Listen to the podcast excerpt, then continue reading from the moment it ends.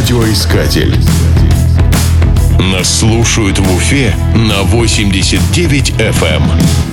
Уфа – столица Башкирии. Город раскинулся на равнине в преддверии Уральских гор. До хребта, разделяющего континент на Европу и Азию, отсюда чуть более сотни километров. Река Белая здесь выписывает изящный пируэт, образуя петлю. В том месте, где в нее впадают притоки Дема и Уфа, около 400 лет назад появилось поселение. Оно росло, пока не заполнило весь Уфимский полуостров. Сейчас размеры города составляют 53 на 30 километров. Среди российских мегаполисов по площади башкирская столица занимает пятое место.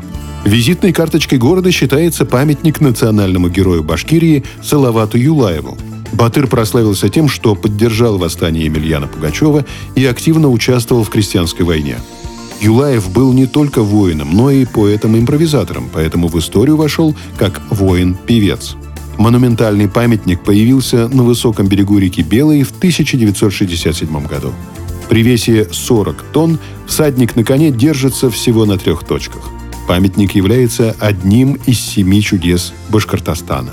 Другим выдающимся уроженцем Башкирии является мыслитель и поэт XIX века Акмула Мифтахиддин. Его именем названы улицы, университет и литературная премия. В 2008 году возле Уфимского педагогического университета появился памятник поэту. По замыслу скульптора Акмула после долгой дороги присел отдохнуть возле источника. К нему подошли мальчик и девочка, чтобы послушать рассказ путника. Для усиления достоверности возле памятника сделали родник и посадили его.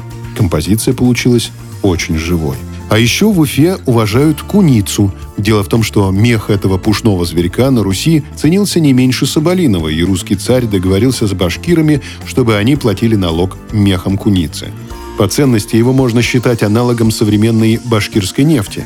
С тех пор куница поселилась на гербе Уфы, а в 2010 году у гостиного двора установили бронзовую композицию, включающую куницу и ее домик на дереве. Позже необычный памятник перенесли парк имени Якутова. Радиоискатель. Нас слушает Россия.